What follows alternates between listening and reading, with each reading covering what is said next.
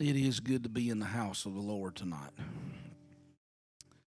And I appreciate everybody that we had quite a number of people uh, that went to the um, funeral this afternoon. And um, I uh, certainly know that the Ulrys will appreciate uh, your your being there and supporting them and praying uh, for them. Amen. John chapter 13, and I would like to begin in verse 31.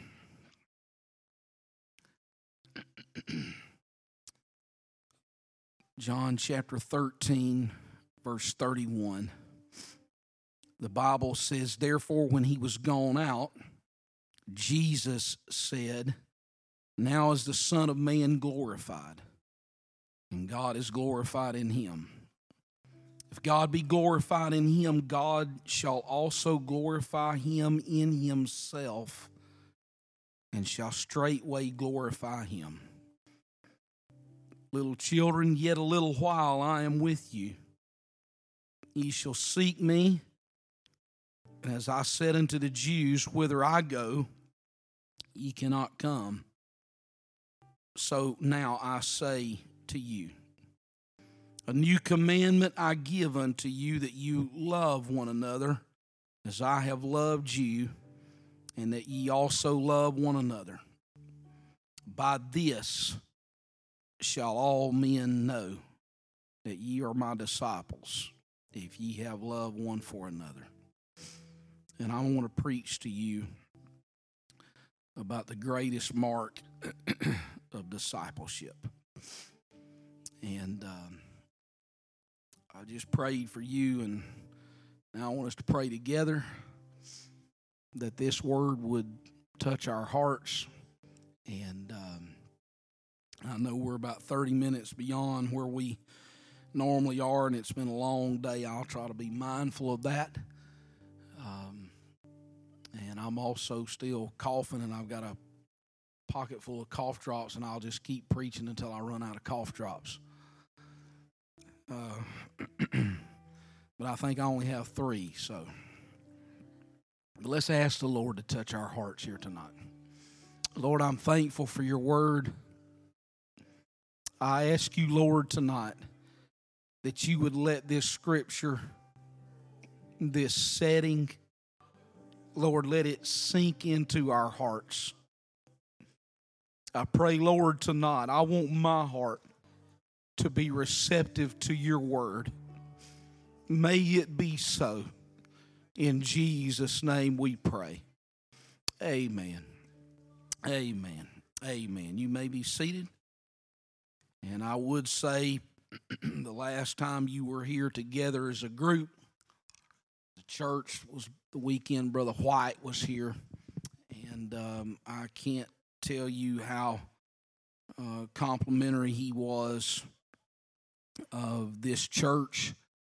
And um, he said, again, it's not like that everywhere.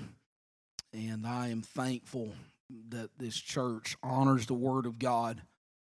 And I'm also thankful that this church uh, responds to the Word of God. Amen. Greatest mark of discipleship. There's a great cost for every one of us if we are truly going to be followers and disciples of the Lord Jesus Christ. We live in a day where that it seems like that superficiality in spiritual relationship seems to rule the day. It's a it's a meme.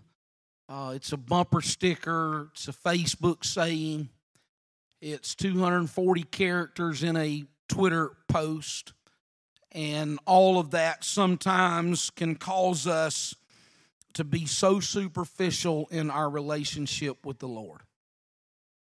Increasingly, I would say three years ago or so, I really started giving consideration to this matter of asking myself, is Am I truly converted? And I realized it here just a few months ago. I preached through Romans chapter 8 about the assurance uh, that a true believer has in the Lord Jesus Christ. And, and yet there is that part where that um, there, there ought to be a great sobriety in our walk with the Lord. John chapter 2, verse 23 now, when he was in Jerusalem at the Passover and in the feast day, many believed in his name. And when, when they saw the miracles which he did, but Jesus did not commit himself unto them because he knew all men and needed not that any man should testify of man, or needed not that any should testify of man for he knew what was in man. And then he goes on into John chapter 6. And there is that passage of scripture, and I have read it multiple times over the last several months, starting in verse 60. That after that great miracle, that this is what John writes, verse 60. Many, therefore, of his disciples, when they heard this, said, This is a hard saying, who can hear it? When Jesus knew in himself that his disciples murmured at it, he said unto them, Does this offend you?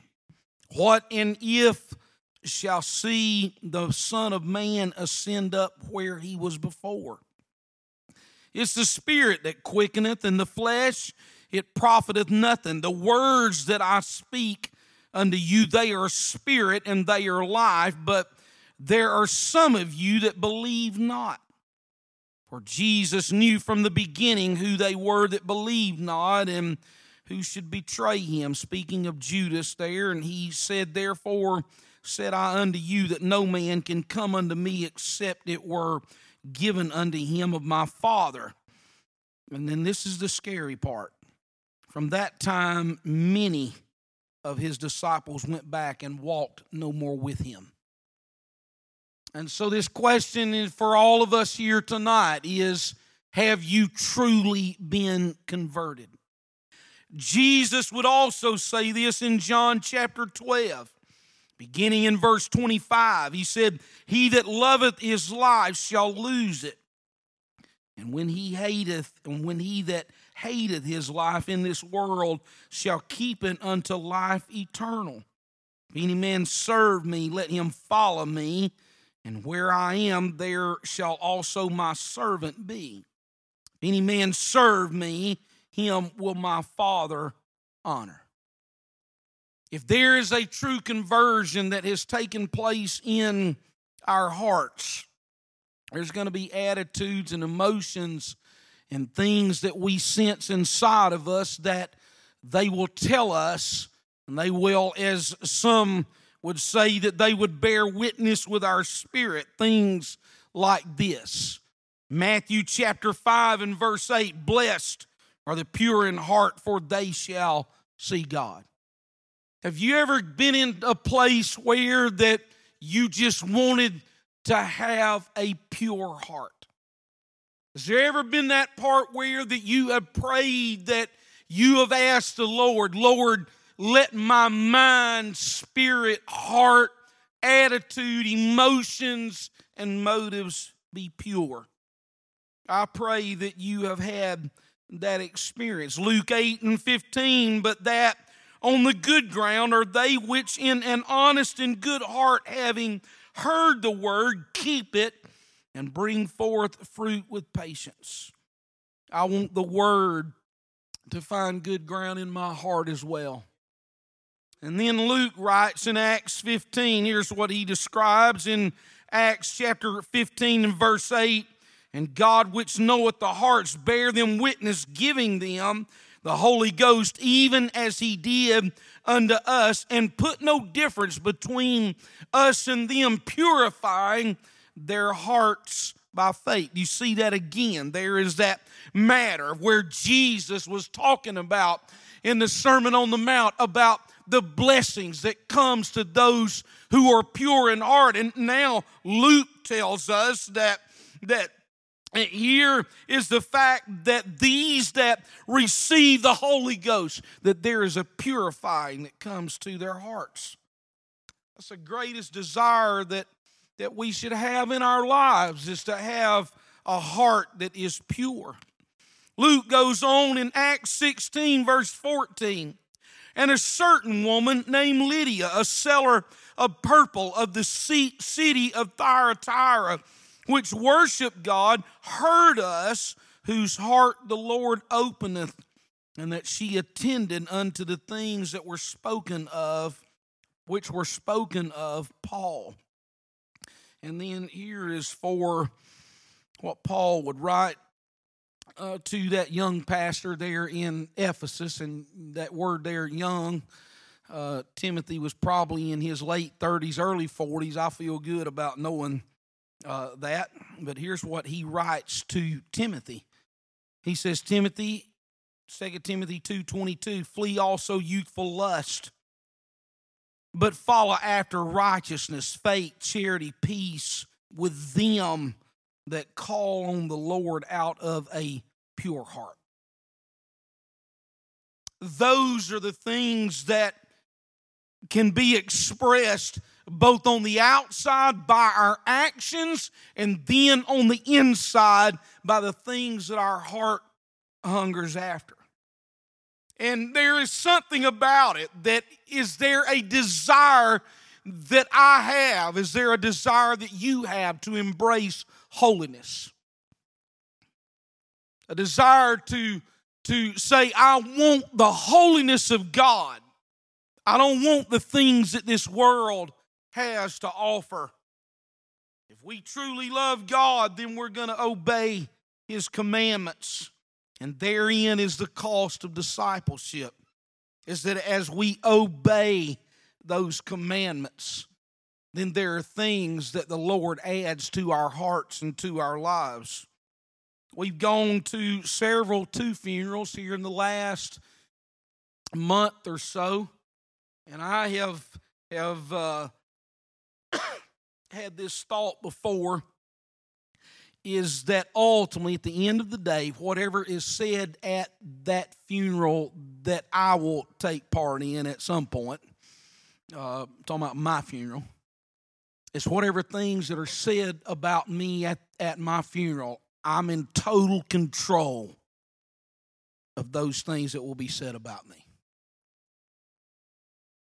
And so, if that's the case, then if there is a desire in my heart to do well, then I have to live well. I want to, I know I'm going slow, but if I get loud, I'll start coughing. And so sometimes volume is not anointing. And I think Pentecostals confuse that. They think that the louder it is, the more anointed you are, and the more sweaty that you are, and the more you spit, then the more anointed you are that's not always the case. And so let's just kind of meander through this, and that's not a good word to use, but John 13 through 17. And I wrote this out in my Bible. I'm reiterating some of it. If you remember back in November, I was preaching. In fact, I was working on a lot of this message back in November, didn't preach it because of the holidays and various things, but now I get back to it. It's the upper room principles. Five chapters, 155 verses, 4,000 words. The first principle that I preached on was that one of servanthood. You remember Jesus, the towel, the basin. The second one that I preached to you was about Judas the betrayer. And the second general principle that the Lord was getting at there was self examination. And so tonight, I, with this third message, uh, preach to you about the matter of self sacrifice. And so, whenever you start looking at these verses 31 through 35, if you if you freeze frame them, there are some things that I would point out to you. First of all, there is a praise that's going to be followed by three areas that the Lord cautions us. There is actually praise that you find in the betrayal of Judas. Look there in verse 31. the Bible says, Therefore, when he was gone out, Jesus said, Now is the Son of Man glorified, and God's glorified in him. If God be glorified in him, God shall also glorify him in himself and shall straightway glorify him. Now, you think that sounds like a tongue twister. But look at the previous verse there in John. Notice what he says in verse 30. It's talking about Judas. He then, having received the sop, went out immediately, and it was night. And notice what Jesus says. Therefore, when he was gone out, this man leaves. And all of the sudden, the atmosphere in that room was totally changed. Judas literally went out into a, a night of darkness, and as you well know, it unfolded into a very horrible and horrific way. And yet, with his absence, look what is said. It's said there that when Judas left, that Jesus is now glorified. That is uh, something that we all ought to keep in our mind. It's remarkable where that we see that when evil left, the room lit up. There was something about the room that changed. Churches could do well to remember that. Holiness can never tolerate those that are insurgents. Holiness in a church can never tolerate those that would betray the Lord. And churches that want to honor God need to keep that in mind that a strong spiritual atmosphere keep thing, keeps things at bay in this place. And I think a lot of times that perhaps maybe it's a, a pastor that is constantly when service is going on my mind is constantly running. I'm i'm i'm trying my best to feel after the spirit and and to sense things out the direction and the flow of the spirit in this local church it's important that we understand that, that again, a strong spiritual atmosphere keeps things at bay in the house of God. There are times whenever it, it may seem like, and I know this may be something with the younger crowd. I am certain you've heard this story before, but 40 years ago, I think that would put me at 15 years old, so 40, 41, somewhere in that neighborhood. Brother Patterson was in his study on a Wednesday night, and one of the shouters walked in and had this thing to say. He says, I'll tell you what, I hope we don't have an old boring Bible study tonight. We just need to have just a, a shout down like we did Sunday night. Brother Patterson was sitting in there and he heard all that. Uh, that person shouted themselves right on out and has been shouted out. Not the stuff you spray, but they've been shouted out now for probably almost that same amount of time. And I know sometimes that as, as young people, there's a tendency to think that, my goodness, all these old folks around here, they they, they got the routine going down and it's always it's always prayer and it's it's bible study and it's just coming to church and and it's just singing and it's just doing this and doing that. As you mature you will start understanding the value of those things that takes place in a local church. And I would just tell you here tonight, there, there aren't a lot of bells and whistles on doing that kind of thing, but those things are what create strong barriers in a spiritual setting. If a church wants to honor God, then there very well may be may need to be some that need to get their spiritual lives cleaned up or that they immediately went out and it was night. It's alarming. It's alarming to me that people leave the church. It's alarming to me that there are times where that it it feels like the Lord is moving in ways and, and you wonder, Lord, me, is it, is it me is the one that is standing in the need of prayer? Am I the one that seems to be in the place of a Judas, of a one that his life is holding things up? On the other hand, I believe that there ought to be a heart cry from every one of us here tonight to say, Lord, don't let my life deteriorate into that spiritual state. Help me somehow, Lord, to let you be honored and glorified in my life. I want my prayers to have some anointing. I want some prayers that, that has some passion and some heart and some anointing in it. If that's the case, church, then you're going to be the one that is going to be totally in control of that. I can preach to inspire you. I can pray for you. Brother Patterson can preach to you and pray for you. But ultimately, at the end of the day, every spiritual growth that takes, every bit of spiritual growth that takes place in your life is going to be because you are open to the voice and to the hand of God. I recently, uh, I, uh, I'm trying to get better. And my wife has told me before, I got some buddies, some some good friends. And maybe if I was talking to Brother Mike, he did say the other day that we were best friends and and the only problem with him, he's a long way away from me, and I'm a long way away from him. And so we're not as together as as I would like, but we'll we'll fix that when we get to heaven. But there are times that my wife has, has, has told me, said, Y'all, you sound like an old woman.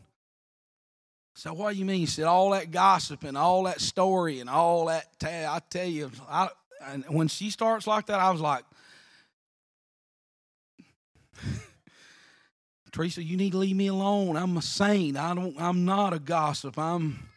So I've been trying to work on that. However, I did hear friend related something to me recently is very much a bother to me and and so I share that with you here tonight. Notice not gossip, but I'm sharing it with you. There's a difference between gossiping and sharing. I had a friend of mine and who went somewhere and while they were there they were invited sort of impromptu to a meeting of a church, and there was a group of lay leaders that were meeting together, and this person begged off and said, I'm not invited. I hadn't been uh, invited to that, and and so I don't want to go. I don't want to barge in and impose. Oh no, you won't be doing that, and et cetera, and so forth. And so this person ended up going, and uh, when they got there, he immediately began to be grieved in the spirit because there was an observation of dress styles, it was an observation of conversation that was going on. And uh, he said, I felt every bit of a carnality and a wicked and even dirty spirit that was there at that place. And we shouldn't be surprised at that kind of thing because Jesus, one of his disciples, even though Judas managed to fly under the radar and managed to hide, nobody thought Judas was the one. No, Judas, not Judas. Ju- Judas has got the money back. Judas is, there's no way. And yet, it even took place among the Lord's disciples. Now, here's where you come into the picture.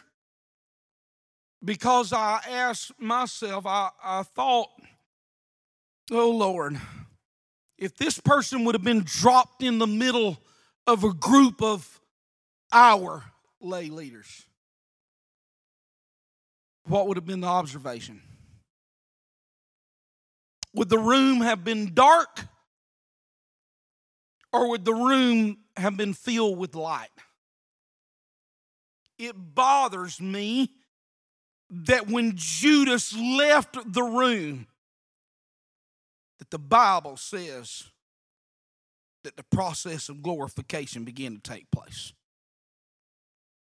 Now, if you still have your Bibles open, look back with me to John chapter 13 and verse 10. No, notice what Jesus is saying. He's talking to Peter, and Peter's kind of gotten into that part about where that he's like, Lord, I don't want you to wash my feet, but look at Jesus' response. After Peter said, Lord, not only you know, if you can't, if I can't wash you, then you have no part with me. And then Peter said, Lord, not just my feet, but my hands, my head. He's saying everything be cleansed. But look what Jesus says in John 13 and 10. Jesus saying to him, He that is washed needeth not save to wash his feet, but is clean every whit. And then John writes this, and you're clean, but not all. Not everybody here is clean. Turn over a page in your Bible and look with me to John chapter 15 and look in verse 3. Now ye are clean through the word which I have spoken unto you. Now, what changed? What changed from 1310 to 15:3? Judas left. And when Judas walked out, the language of the Lord began to be so significantly different to his disciples. I I have friends and men they are men of God. And generally speaking, in fact, always, this pulpit is something that Brother Patterson and I both are very careful about who we let come and preach here in this pulpit. And, and there are times where that uh, even after the services are over, it's almost like I wish I could could pull you in and say, Look, I want you with us while we eat, while we talk. Because there's times, and I'm going to probably go out with my brother in law tonight after church. But I'm just telling you now, and I mentioned this a few weeks ago, there are moments of fellowship that I have had one on one, two, three, small groups, and times that I talked to Brother Naylor up in Danville or talked to Brother Douglas Walker up in Calgary, Brother Nate Royer in Sacramento. Or Steve Waldron, even over in Albany, there are times whenever you're in a place of conversation that you're like, I don't want this to stop. I want it just to keep going. There's times where I've been in conversations with with with other men that that I have just dropped been dropped in there and had no merit of my own and, and the fellowship it was incredible there have been other times where I've been dropped in places of fellowship and I'm like, I want to do everything I can to get away from this as quickly as I possibly can. And so the question that I have to ask myself is this is that whenever I'm in a place that fellowship is going on, do I bring light or do I bring darkness to that room? And so it is that, that Jesus, whenever Judas is gone, he's starting to open up some things to them that is going to stun them. They don't understand it. They don't they don't quite get it. They're just like us. The lord can bring revelation to them but it's somehow that there's an impediment that that it doesn't quite break through to them. And so when the lord starts talking about this matter of glorification It's not something that he had been talking about or just started that night. He'd been talking about that for years to them. In fact, the matter of this glorification that had been promised is in the early introduction in John's gospel. John chapter 1 and verse 1 In the beginning was the Word. And the Word was with God, and the Word, it was God. John chapter 1, verses 4 and 5. In him was life, and the life was the light of men, and the light shineth in darkness, but the darkness couldn't comprehend it. Verse 11 He came into his own, and his own received him not. But as many as received him, to them gave he power to become the sons of God, even to them that believe on his name, which were born not of blood, nor of the will of the flesh, nor of the will of man, but of God. And the Word was made flesh and dwelt among us. We beheld his glory, and the glory as of the only begotten of the Father, and it was full of grace and it was full of truth. There were hints of God's glorification in this Son of Man. It, it started in John 2 with a miracle, the water being turned into wine. It, it went on, and you could see bits of it in John 3 when Nicodemus came along. You could see it in John chapter 7 and John chapter 8 whenever he began to talk about rivers of living water and he began to talk about a light that would shine. That was the manner that Jesus was speaking of, literally of his glorification. And that is what the apostolic doctrine is about. Is that we look at him that he is Son of Man, but he is also the Son of God. And he starts working on that. It goes and and it flows throughout the Gospels. And and here's where I wish I could sing. And I was picking it at at Brother Clay and, and Brother Matt. I said, now, now I want you to put this song up. And I said, I'm going to break out and sing it. And I said, y'all help me. I wish I could sing this song. I can't. But William Booth Clibborn wrote a song called Down from His Glory. Down from His glory, ever living story.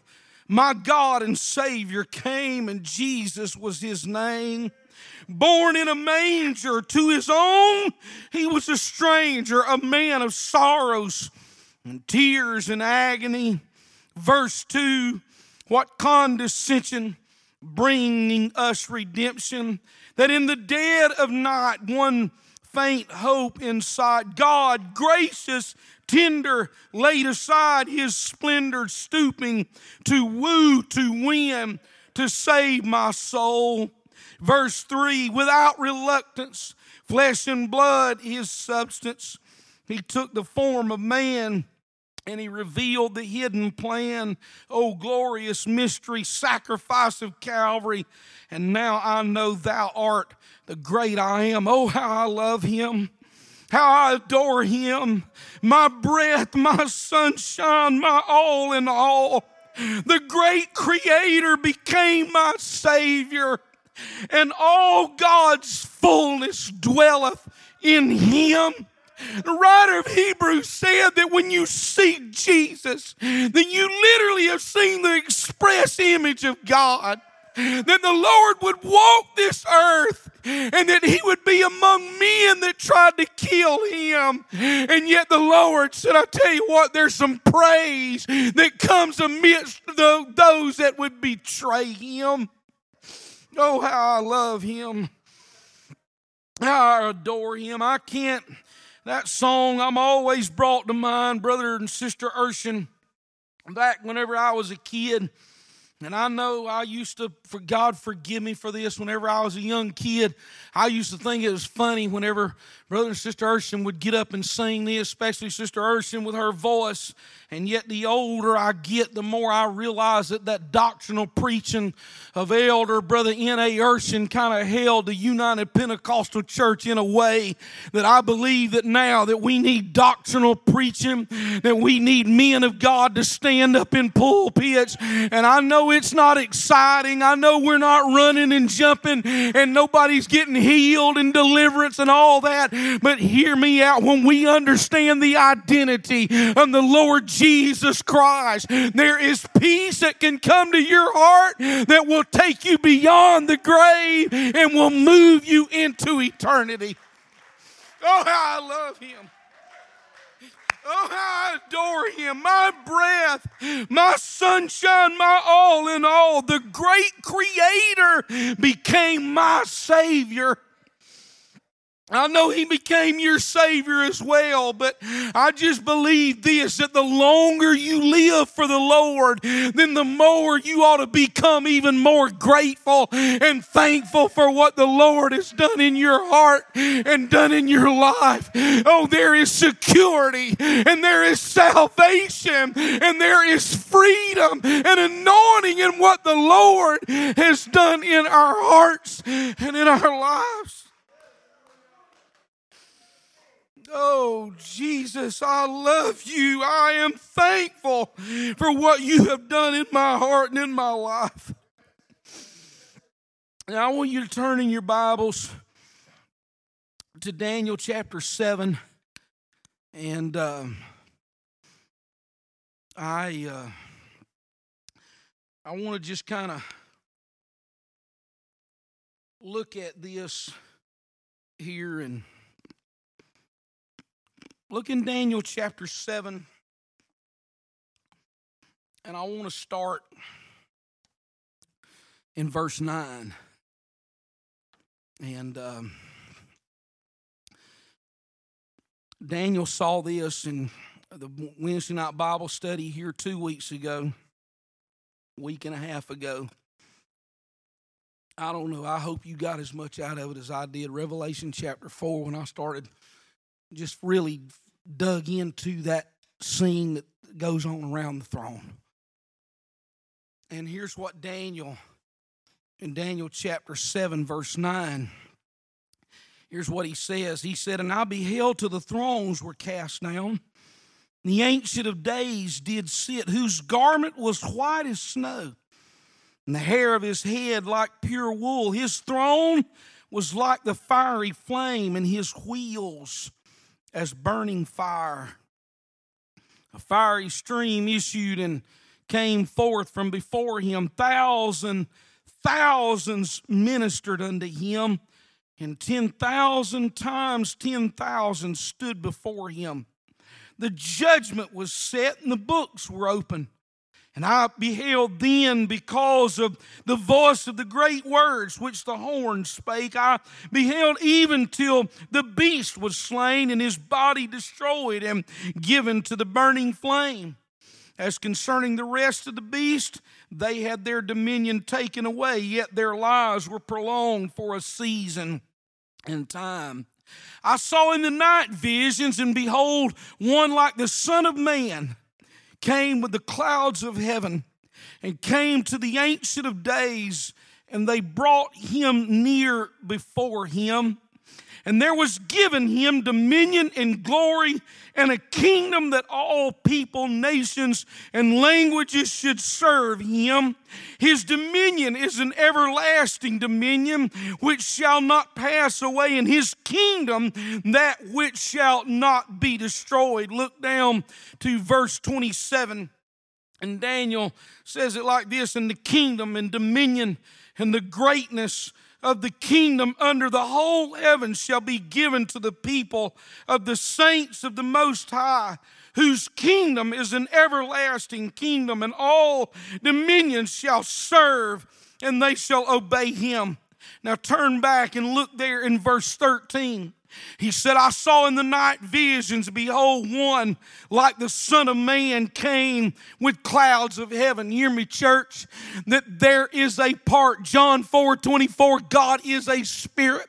So, how in the world are we going to be able to see God? He's going to put on a body. It's going to be like he's going to put on a coat. He's the Son of Man. And whenever He begins to walk on this earth, there is a visible representation of the Lord Jesus Christ. The Old Testament pointed to Him as a spotless lamb that was slain before the foundation of the world. And so when they crucified Him and He bled out on Calvary, and then they pierced His side and they put that crown of thorns on His head, there is something about it that this Son of Man, oh, this Son of Man was the one that was working toward our salvation. Now, let me point out to you, and then I'll quickly move on through the rest of the parts. But here's what Paul says Romans 1, verse 4, when he told the church at Rome, Look in verse 4, chapter 1, and declared to be the Son of God with power, according to the Spirit of holiness by the resurrection of the dead, by whom we have received grace and apostleship for obedience to the faith among all nations for his name, among whom ye also are the called of Jesus Christ. Because of the Lord's resurrection, there is power that is given to those that identify with the Lord Jesus Christ. Now look to verse 33. Here's what here's where the caution is. Little children, yet a little while I'm with you. There was praise in the betrayal. There was something that happened when Judas walked out. And now John tells us Jesus tells him, Little children, yet a little while I'm with you. This is the first caution that the Lord gives us. He said, Look, just a little while. He's emphasizing a couple of things. Number one, he's emphasizing the fact that you men that are here with me, make sure you treasure this moment. Because in just a few hours, I'm going to be dead. In just a few hours, what you're going to walk through is going to bend your mind. And so now I'm just telling you for the next little while, make sure this little while while I'm with you, because it's only going to be a short time that I'm going to be crucified. Here's what happens with the passing of time. And I am certain, despite that warning that he gave them, that it's like us, that there's times where that you're around someone and they either are absent from your presence or else death takes them away. And you're like, I wish I could go back because I would value that time so much more. I remember Brother Harold telling a story several times in several of his messages that over the years that Sister Paula Thompson would would send to me and and I heard him tell this story multiple times. He said, "I wish I could go back to that little front porch right outside of Lake Charles, Louisiana, where my mom and dad were at." He said, "There's so many times." He said, "I pulled up to their to their house and." He said, We'd talk a little bit, a little while. He said, I'd usually eat and uh, they went to a brother C.D. Thornton's church, one of the old elders that's been passed on for a number of years now. And he said, whenever I'd leave, he said they had two rocking chairs out there, and he said they'd be sitting out on the front, and he said they'd be rocking in their chairs. And he said, I'd get in my car and he said, I'd back out the driveway. And he said, they'd both just be waving at me. And he said, The older I've gotten, he was in his 60s and 70s when he was preaching those messages. He said, I tell you, he said, I'd give the world to be able to go back and recapture those times because at the time we may not value them. And so I ask you this question here tonight. Now, I know I'm not the greatest preacher in the world. I know that we don't we, we don't have the greatest musicians in the world. We don't have the greatest singers in the world. We're probably not the greatest people in the world. But I will tell you this something goes on in this sanctuary when we gather together and worship God. And my question is this How much do you value what we're doing now? Are you looking at your watch? Are you looking at your phone? You're like, man, I, I got so much. What's the score? What, what's going on in the world? What, what's taking place? Or do you value what is taking place in this moment? And Jesus said these words. He said, Little children, yet a little while I'm with you. None of us ever thought COVID was going to come around. In fact, sometimes I, it's facetious, but I do it. I get on YouTube and they got all the prophets they had all the prophets that were talking before what's 2020 is that whenever it all broke loose in March. And all the prophets were prophesying in December and January. Oh, it's it's gonna be it's gonna skyrocket. God's gonna pour out blessings on you. There's gonna be massive amounts of healings, and and your purses are gonna be so full, and your billfold's gonna have money pouring out of them, and you're gonna have fancy new cars with new wheels and big old houses and none of them saw COVID. Listen to me, church. Everything that's taking place in the Middle East, everything right now that's taking place with Russia and Ukraine, everything that's taking place with China, you better hear me out tonight you better value what's going on right now in this house of God because our world is moving on track toward this thing being wound up. And Jesus told his disciples, little children, yet a little while. That's the dilemma of this fleeting life. Gone too soon are the people and the principles that they may have left to us, and we forgot about the caution. Soon this life will all be over. Our pilgrimage will end. Soon we'll take our heavenly journey and be at home again with friends. Heaven's gates are standing open, waiting for our entrance there. Some sweet day we're going over all the beauties there to share. Just a little while to stay here, just a little while to wait, just a little while to labor in the path that's always straight. Just a little more of trouble in this low and sinful state. Then we'll enter heaven's portals, sweeping through the pearly gates. Why don't we stand? Soon we'll see the light of morning. Then the new day will begin. Soon we'll hear the Father calling, Come, my children, enter in. Then we'll hear a choir of angels singing out the victory song.